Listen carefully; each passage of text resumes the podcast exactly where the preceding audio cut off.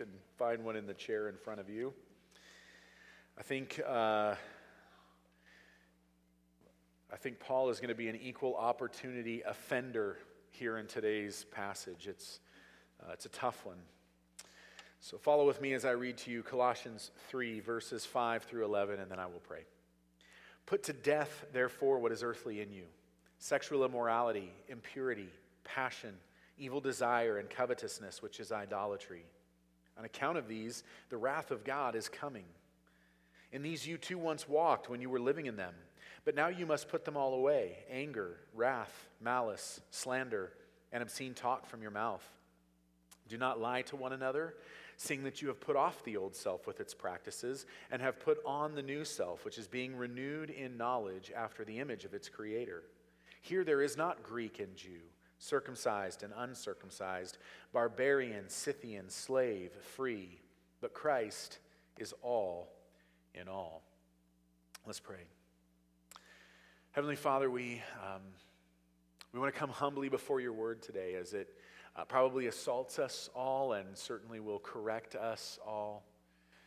Lord, we ask that by your Spirit you would uh, open our eyes to see these truths as they are in many ways opposed to, uh, to who we are in our sinfulness and, and to our, our natural thoughts.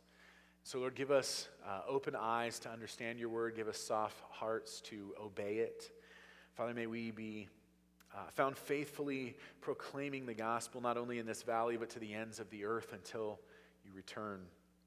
We pray the same this morning for Covenant Presbyterian, that they would be faithful to your word, that they would trust the power of your word and the gospel by your spirit to be used by you to call people to yourself. Lord, that they would, uh, and, and we would be. Um, seeking not only to equip the saints for the work of ministry and to disciple the people that you have brought here as Trinity Baptist or Trinity Walla Walla, uh, but that we would also uh, seek to reach out and to share the gospel with those uh, who have no idea of what you have done for us. And you have done amazing things in love for us.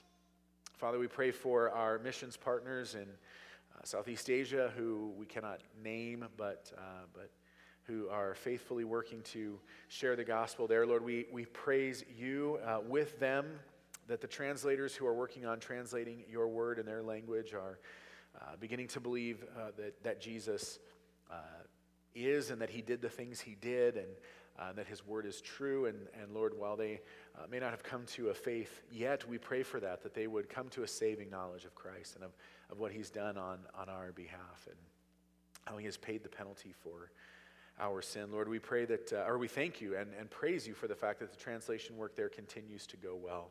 Lord, we ask that more and more people would believe in your word over the Quran, that they would trust Jesus there, and that they would uh, be saved as a result. Lord, we ask for continued uh, clear communication for them as they seek to, uh, to share Jesus with, with the people uh, who they are living among. So, Lord, um, just reveal your word to us today. Give us humble and soft and receptive hearts to it. And we ask it all in Jesus' name. I grew up going to church, and if, like me, you grew up going to church and maybe went to Awana or led Awana or some other children's ministry, you are probably familiar with a song that is frequently sung in these children's ministries. It goes something like this I may never march in the infantry. You know it, right? What's the rest? Ride in the cavalry, shoot the artillery. I may never fly o'er the enemy, but I'm in the Lord's army. Here's my question If you, by faith, have become part of the church and are part of the Lord's army, where is the front line of that battle?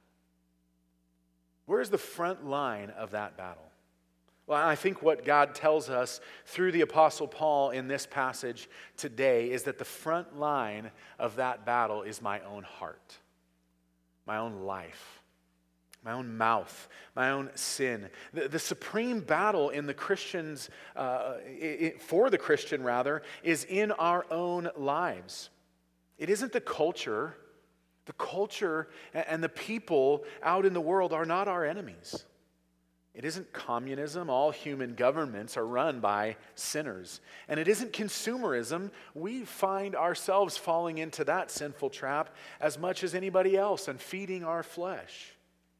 The supreme battle of our lives, the God glorifying and honoring fight that we must fight, is against our own hearts, our own sin, our, our own lives. And, and the truth of the matter is, I think one of the things that's easy for us to do is to look outside these doors, look outside these walls, watch the news, and say, look how bad everybody else is.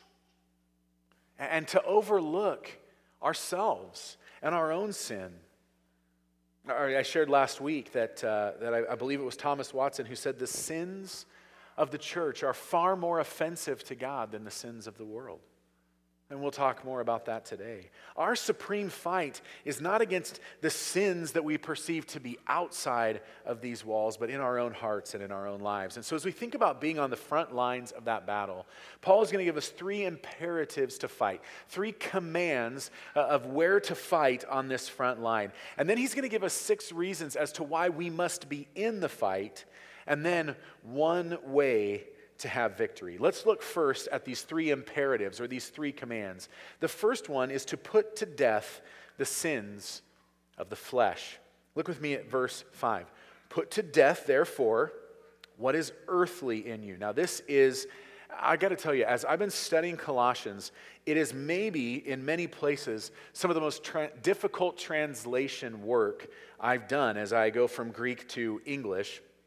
And this is one of those incredibly hard phrases, or maybe, uh, maybe it's not the most hard uh, syntax that, that I've seen, but, but it's, it's, a, it's a phrase that I struggled to make sense of at first. This is literally what Paul says here.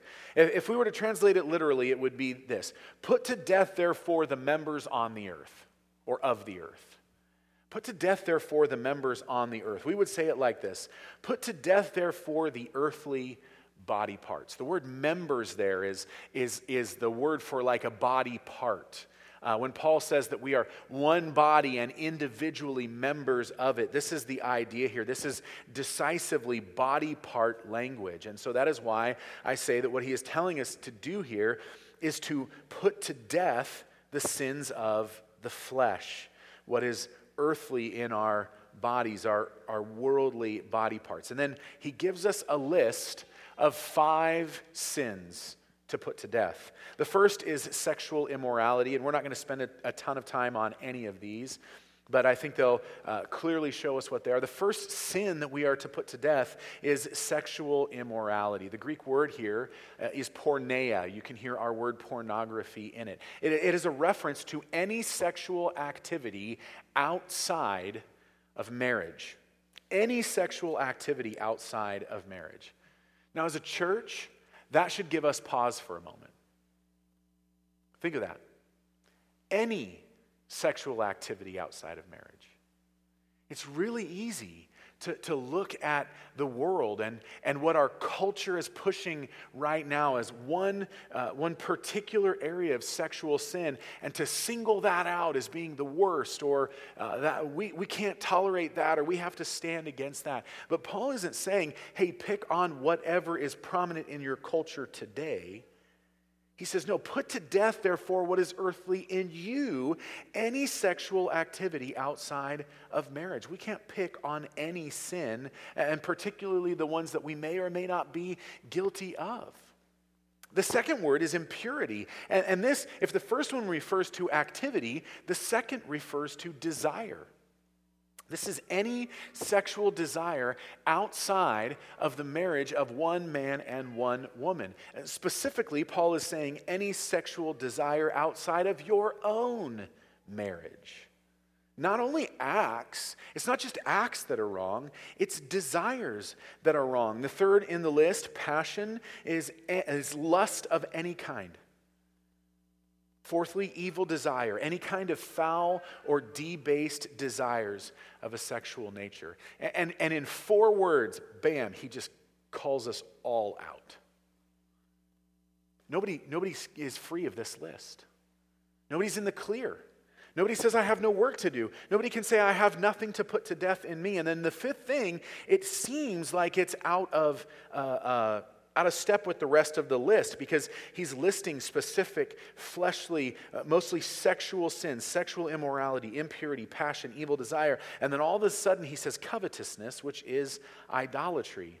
Is this unrelated? I don't think it is.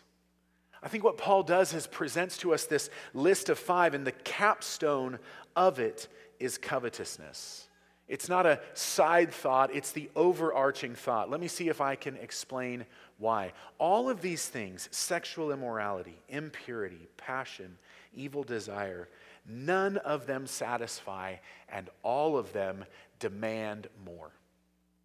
The very heart of covetousness is coveting what, wanting, desiring what I do not have.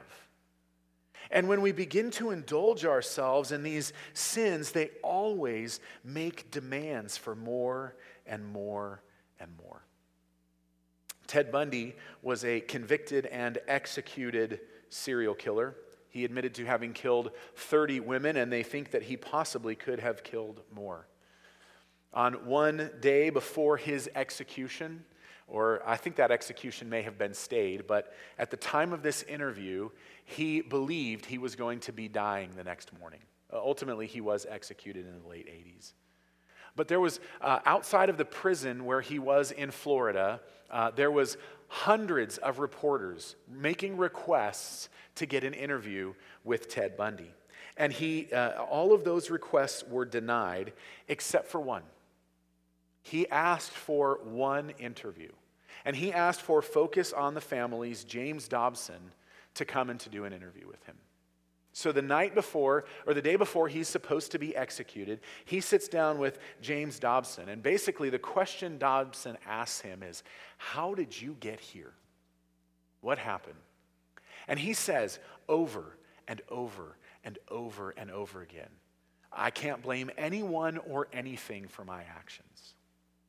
I did it. It's my fault. It was wrong. I mean, he just keeps saying that over and over. I made no excuse. Now, he, he claims to have been a Christian, to have believed in Christ at the end of his life. And if those statements are in any way evidence of his repentance, then that may well be true.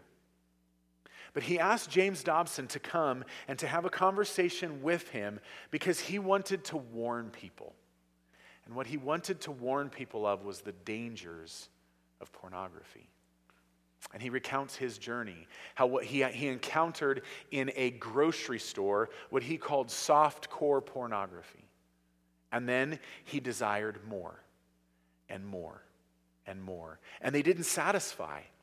And this is, this is the reality, this is the experience for so many. It's why we actually have medically classified diagnoses of sexual addiction and why you can go to Sexaholics Anonymous. It demands more. It's, it's covetousness, it's greed. Eh, there's never enough to satisfy oneself, and it demands more and more and more of us. He, he went on to talk about cable television and how much of it was fueled by the violence and sex he saw there. I think of how much easier it is today with Netflix and HBO and various other things. This is not unrelated. These sins demand more and they take hold of us. what do we do if we're stuck in these, though? My encouragement to you is if you are stuck in any of these to any degree, ask for help. Ask for help. This is what the church is here for. I'm afraid sometimes that we think that what the church is is we come in on a Sunday morning, we, we consume a service, you know, like we're watching Netflix, and then we go about. And the whole while we're here, we put on a good face and we present to people this idea that we're perfect and we don't have any struggles. And that's, that's not the call of what a church is to do. Galatians 6 1, which you have on the screen uh, in front of you, says, Brothers, if anyone is caught in any transgression, you who are spiritual should restore him in a spirit of gentleness, Keep watch on yourselves, lest you too be tempted.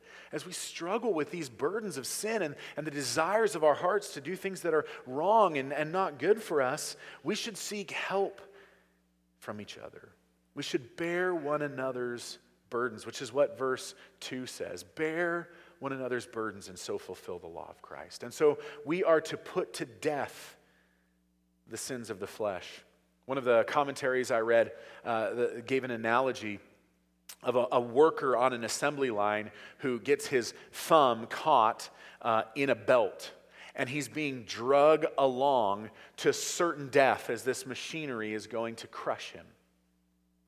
And, and as he's being drug along, uh, he finds an axe or like a hatchet within hand's reach and grabs the hatchet and cuts his own hand off. He loses a hand. It's not a pretty picture certainly painful for him, but it kept him from certain death. These things, these sins in our life, they are worth cutting out, painfully if necessary. I am not advocating for literally chopping off body parts, but spiritually. These are things worth cutting out of our lives. Paul also calls us to put away the sins of the heart. Verse 8, but now you must put them all away. And we get this list of five sins as well. While the first five sins are primarily sins that we do in action with our bodies, these second list, or this second list of five sins, can be present where no one, or maybe just very few people, ever see. He says, Put them all away anger, wrath, malice, slander, and obscene talk from your mouth. Anger refers to chronic anger. This is the kind of anger that people might not even know you carry. It's deep seated, it's, it's resentment and bitterness. It's, it's a long relationship of, of just growing anger towards somebody else. And sometimes we can be really good at keeping that hidden. Who do you have a deep resentment towards or a deep frustration towards? Who, who is it in your life that the slightest of things can set you off because you're harboring resentment in your heart? Maybe it's friends or family or kids or coworkers. Uh, the second in the list is wrath. Wrath, unlike anger, which is deep and chronic, is outbursts of rage. It's, it's not that I am angry all the time, it's just that when you push the wrong button, boom, I explode. Maybe you aren't struggling with anger, but maybe you are prone to blow up. Do people walk on eggshells around you? Are they afraid to upset you? Do you yell or cuss or curse out people who aren't doing what you want, when you want, how you want. The third is malice. It's, it's spite. It's just, the first two have gone so far that now I just want bad things for you. I'm having a hard time with my mic here. Sorry. We might call it karma. We might call it whatever we want to, but just generally, You've done enough things that have irritated me that I want bad things for you. Slander, the Greek word here is blasphemeo, it's blasphemy. It is simply speaking badly or speaking untrue things about someone, or maybe the combination of both. It might be true but negative, or it just might be untrue and negative, but it's speaking badly of others. How do you speak about your coworkers? About your spouse to your friends, about your children, about anybody, about your neighbors? How do you speak about people? I'll, I'll just tell you, as a general rule, however you talk to me about other people is how I assume you talk about me to other people.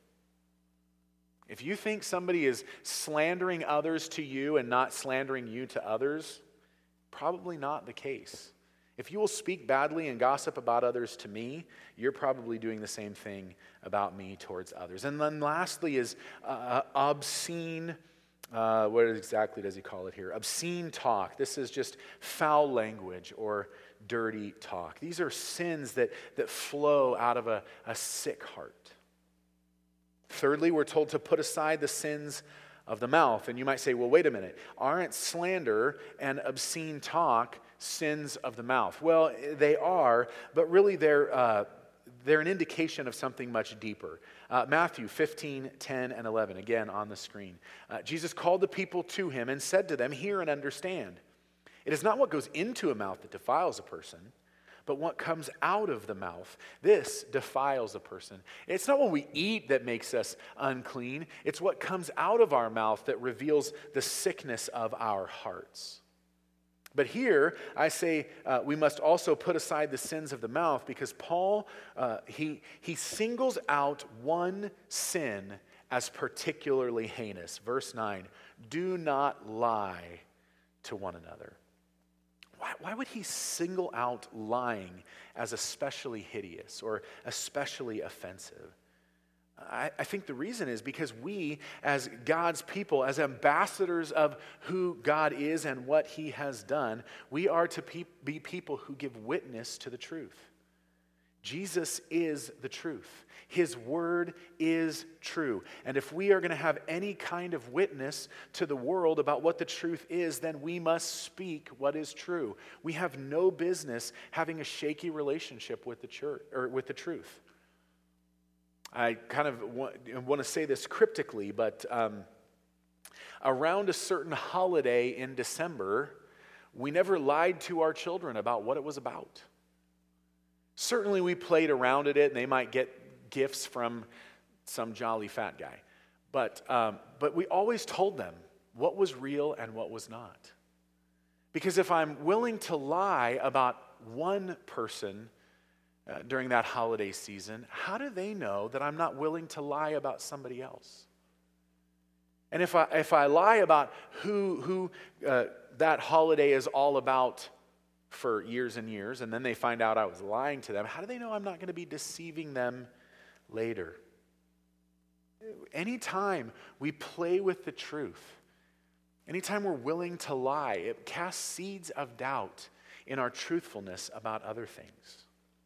Now, okay, we're supposed to put to death what is earthly in us. We're to put uh, away uh, the sins of the heart, and we're to put aside lying, sins of the mouth.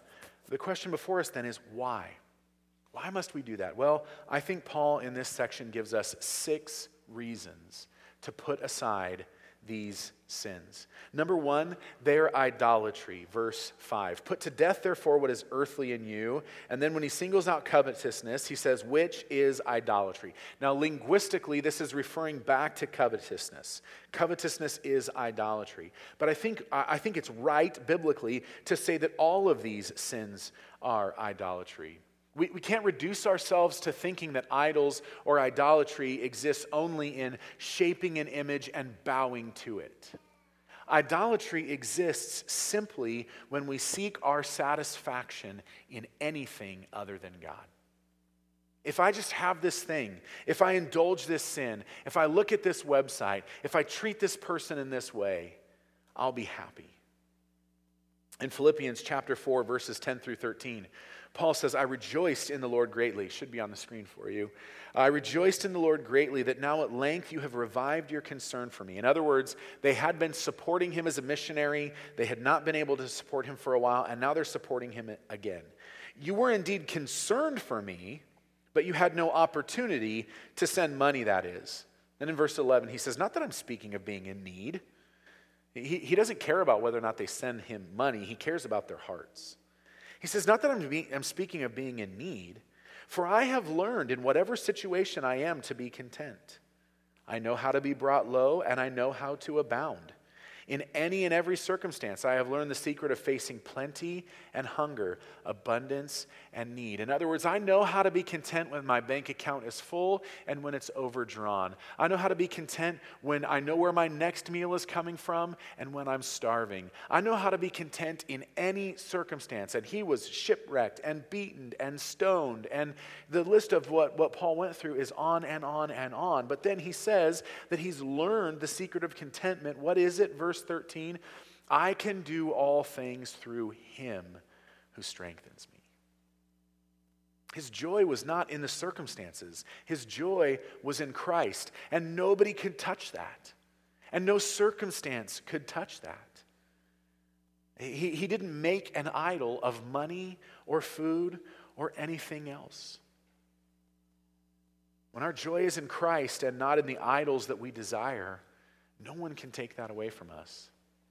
So, uh, number one, we put these sins away because they're idolatry. Number two, and we don't like to talk this very, about this very much, but it's true God's wrath is coming. God's wrath is coming. Look at what he says, verse 6 On account of these, of all of these sins, the wrath of God is coming. Romans 1 is clear that God is storing up wrath for the day of judgment. We should not think that God is not angry at sin. He is angry at sin. We should not think he could look at a Ted Bundy or anybody else we could think of and go, oh, that doesn't upset God at all. The reality, if we're being honest, is I'm okay with the idea that God's angry at your sin. I just don't like the idea that he's angry at mine. But he's either angry at sin or he's not. He's either angry at injustice or he's not. And he is, but yet there is only one way to escape the coming wrath, and that is Jesus Christ. 1 Thessalonians chapter 1 verses 9 through 10. For they themselves report concerning us the kind of reception we had among you and how you turned to God from idols to serve the living and true God. Idols you turned from idols to serve the living and true God and to wait for his Son from heaven, whom he raised from the dead, Jesus, who delivers us from the wrath to come. See, what happened is when, when Christ became one of us and he lived a perfect, sinless life, he, he, it's not only death that he didn't deserve, uh, it, it's wrath that he didn't deserve. And if we want to know how angry God is at sin, all we have to do is look to the cross. He condemned Jesus to die in our place. The cross is not just a picture of grace, it is an indictment against our sin. It is the picture of what we deserved. And Jesus deserved no wrath, and he did not deserve to die, and yet he willingly goes to the cross to bear the wrath of God in our place. And we see it as the sky is darkened and the earth shakes. And God will either pour out that wrath on sinners for eternity, or he poured it out on his son in our place.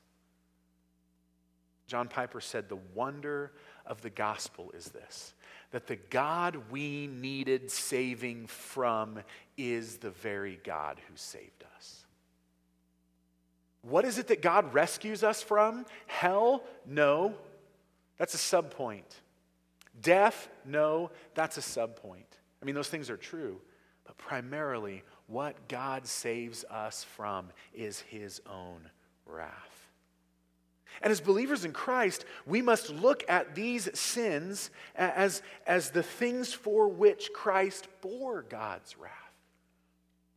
It's an analogy and a picture that breaks down, I know, but it helps me in my own thoughts to, to see and to think about the fact that every time I sin, it's like I'm pouring out another measure of wrath on Christ. Can we see now why the sins of the church are so much more offensive to God than the sins of the world? Jesus saves us from the wrath of God, and there is wrath coming on these things. It baffles me how much, even in my own heart, but even amongst Christians, we are willing to entertain ourselves with things for which Christ bore the wrath of God. If you can comfortably watch Game of Thrones, something needs to change in your heart. Netflix and HBO, and it's, it's just access to the kinds of things for which Christ died. How can we entertain ourselves with those things? And we do it like they're meaningless. But they're not meaningless. God's wrath is coming. Thirdly, we don't live there anymore. Number three, we don't live there anymore.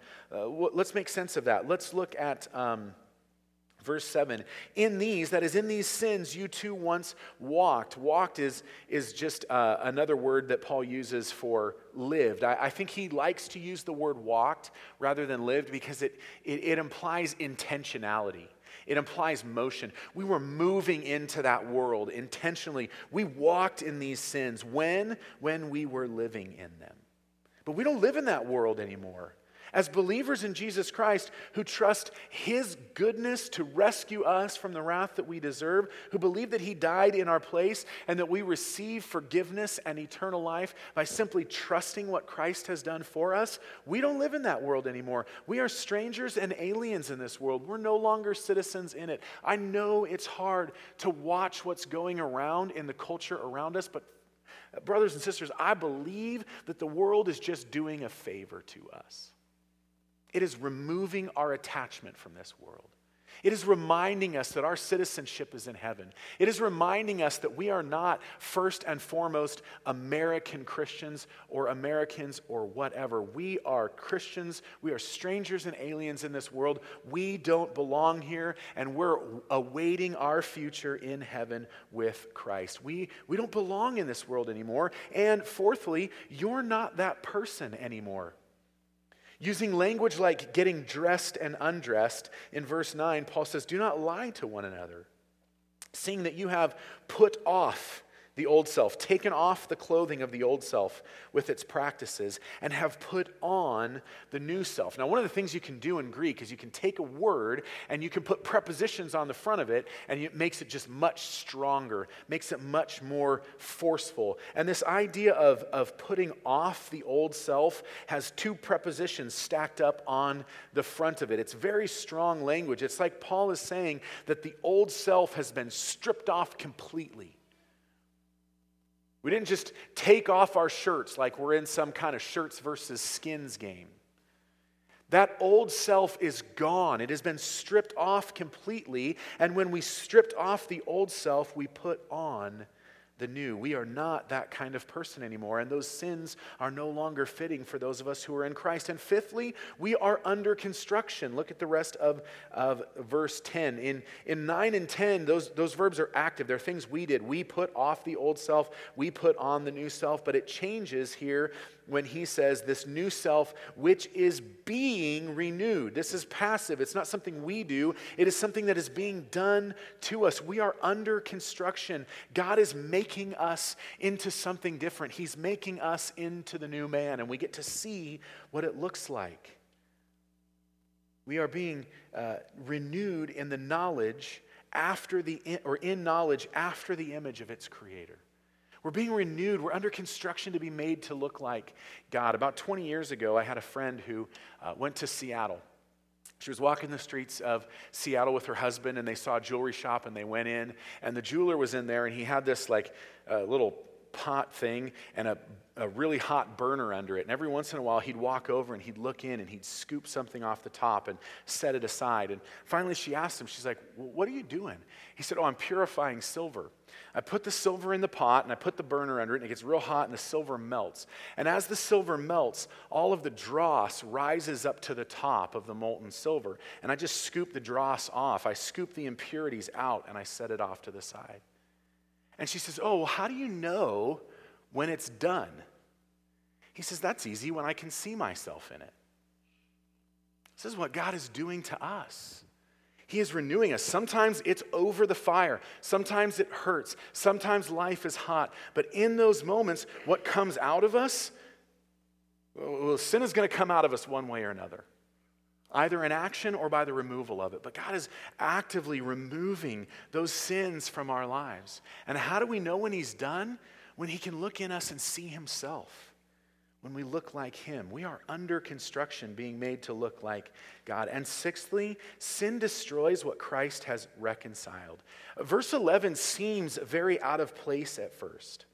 Here there is not Greek and Jew, circumcised and uncircumcised, Barbarian, that's, uh, that's onomatopoeia. It's an onomatopoetic word in Greek. It's, it sounds like what it's supposed to represent. Barbarians were people who spoke a different language, and all they did was babble bar, bar, bar, bar, barbarian. It's a derogatory term. Scythian, lower than a barbarian is a Scythian. Nomads, vile, disgusting in their thinking.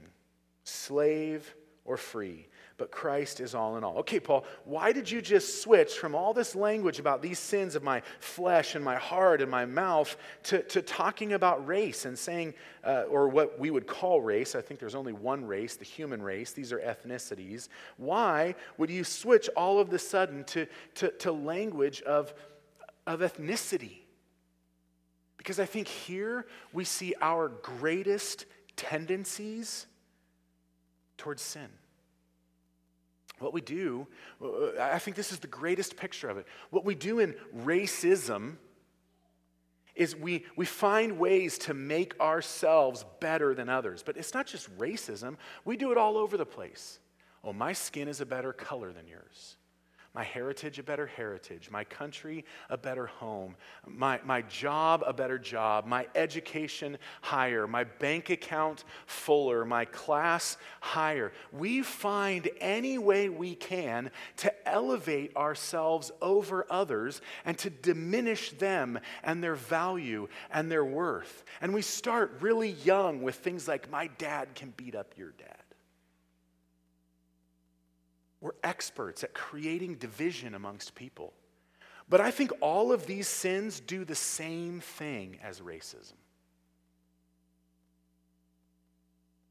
If, if I give vent to sexual desires in, in, in these ways, I have to objectify somebody whether it's on a screen or in person, you exist for my pleasure. I am better than you are. I don't care how destructive these sins are to you. That girl on the screen or that you meet somewhere, she's somebody's daughter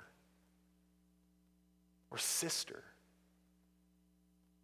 When, we blow up at people in anger, we're objectifying them. You're just an object for me to pour out my wrath on. When we lie, we, we put others underneath us. I am worthy of the truth, but you are worthy to be manipulated.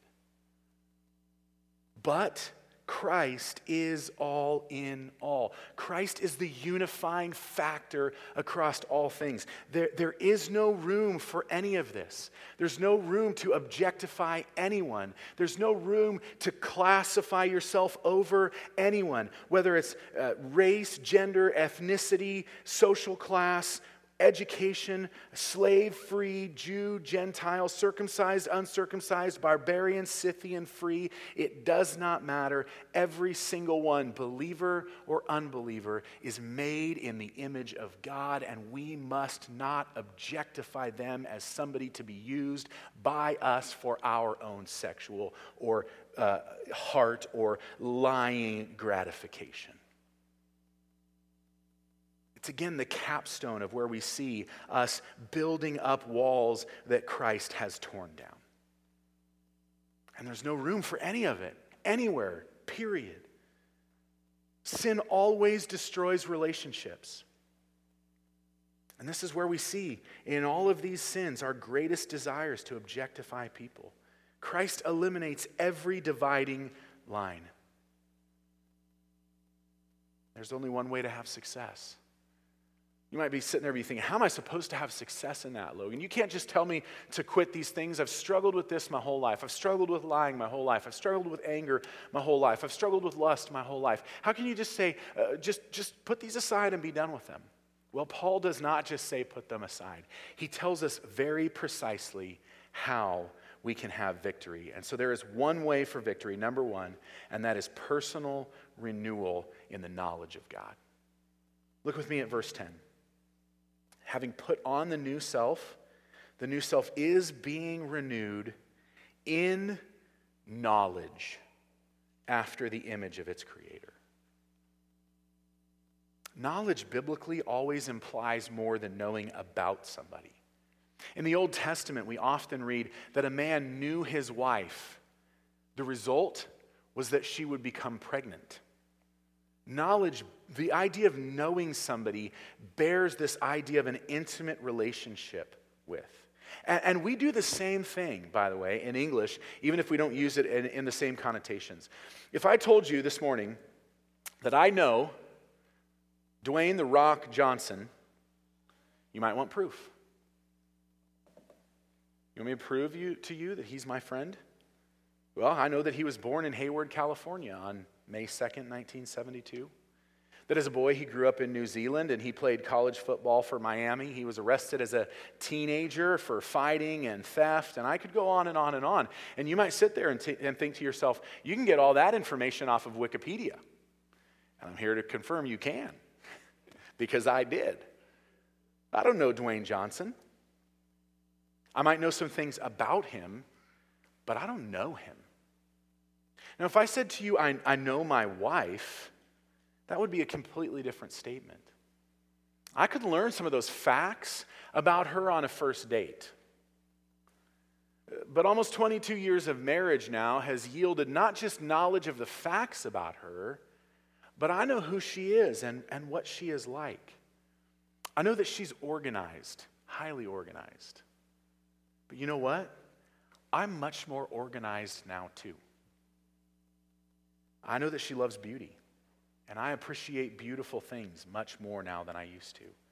She loves the outdoors, and I love the outdoors more than I ever did before spending time with her.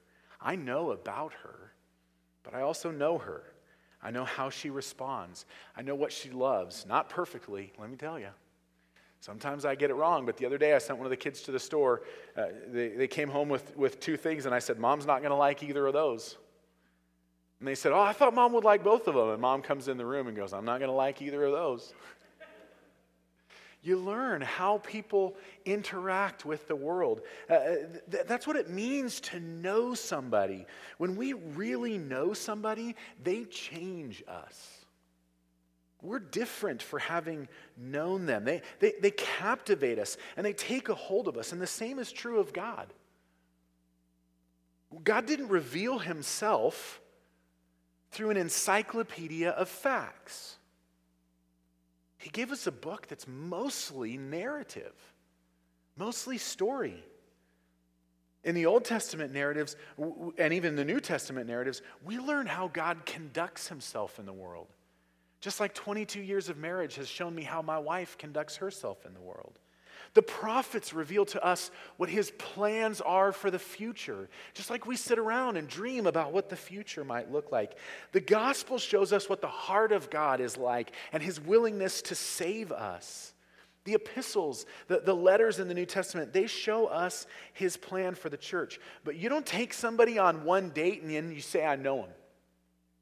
You didn't go on one date with somebody and be like, got you all figured out. It takes time. The same is also true of God. You don't read through the Bible once and go, bingo, got God figured out. What's next? It takes much more time than that. As we read his word over and over and over again, and we see what he is like, what his heart is like, what his plans for the future are, what he desires of us, what he loves, what he, he doesn't love. As we take him in that way, he changes us. John Bunyan wrote in the cover of his Bible either this book will keep you from sin, or sin will keep you from this book. Because when we, when we spend time in God's Word, learning who God is, and we take Him in, we can't help but to become like Him. And in knowledge, we are being renewed after the image of His Creator. Now, you can know facts about somebody without having an intimate relationship with them. You can know a lot about God without knowing God. But you'll never have an intimate relationship with God that exceeds what you know about God. If you, if you are willing to entertain low thoughts of God and think what you think about God and His Word and His church don't matter, you're relegating yourself to, to simple things, to, to a lack of intimacy with God. We need to know much more than just facts about God, but our, our knowledge and love and likeness to God will never exceed what we know about Him. And So, what we think about God matters.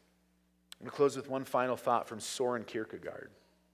This is what he said He said, The truth is a trap. You cannot get hold of it without getting caught. You cannot get hold of the truth in such a way that you catch it, but only in such a way that it catches you. Lord, we know that you are the way, the truth, and the life. May we both know about you and know you. May the truth of your word and the truth of your son and the truth of who you are trap us and captivate us, and that in that knowledge we might be renewed into the image of our Creator, that we might put away these sins. Lord, keep us from the sin uh, of, of the Pharisees, of, of nitpicking the sins of others while making excuses for ours. Let us be far more concerned with our own sins, our own offenses to you, for we know better. And let us be quick to proclaim Jesus Christ and Him crucified, who lived perfectly in our place, who deserved no wrath but bore it, who deserved no death but took it, and was resurrected three days later, so that those of us who trust Him and His goodness and not ourselves and our goodness might be forgiven and receive eternal life and be saved from the wrath to come. Lord, thank you that you are a God who is angry, who is angry at injustice, who is angry when, when people are exploited and abused. But let us come to grips as well with the fact that, that um, if we have not trusted Christ, you are angry with our sin. And if we have trusted Christ, that you were angry with our sin. And reconcile us to yourself and to one another and conform us into your image in knowledge as we know you and love you. And we ask it in Jesus' name. Amen.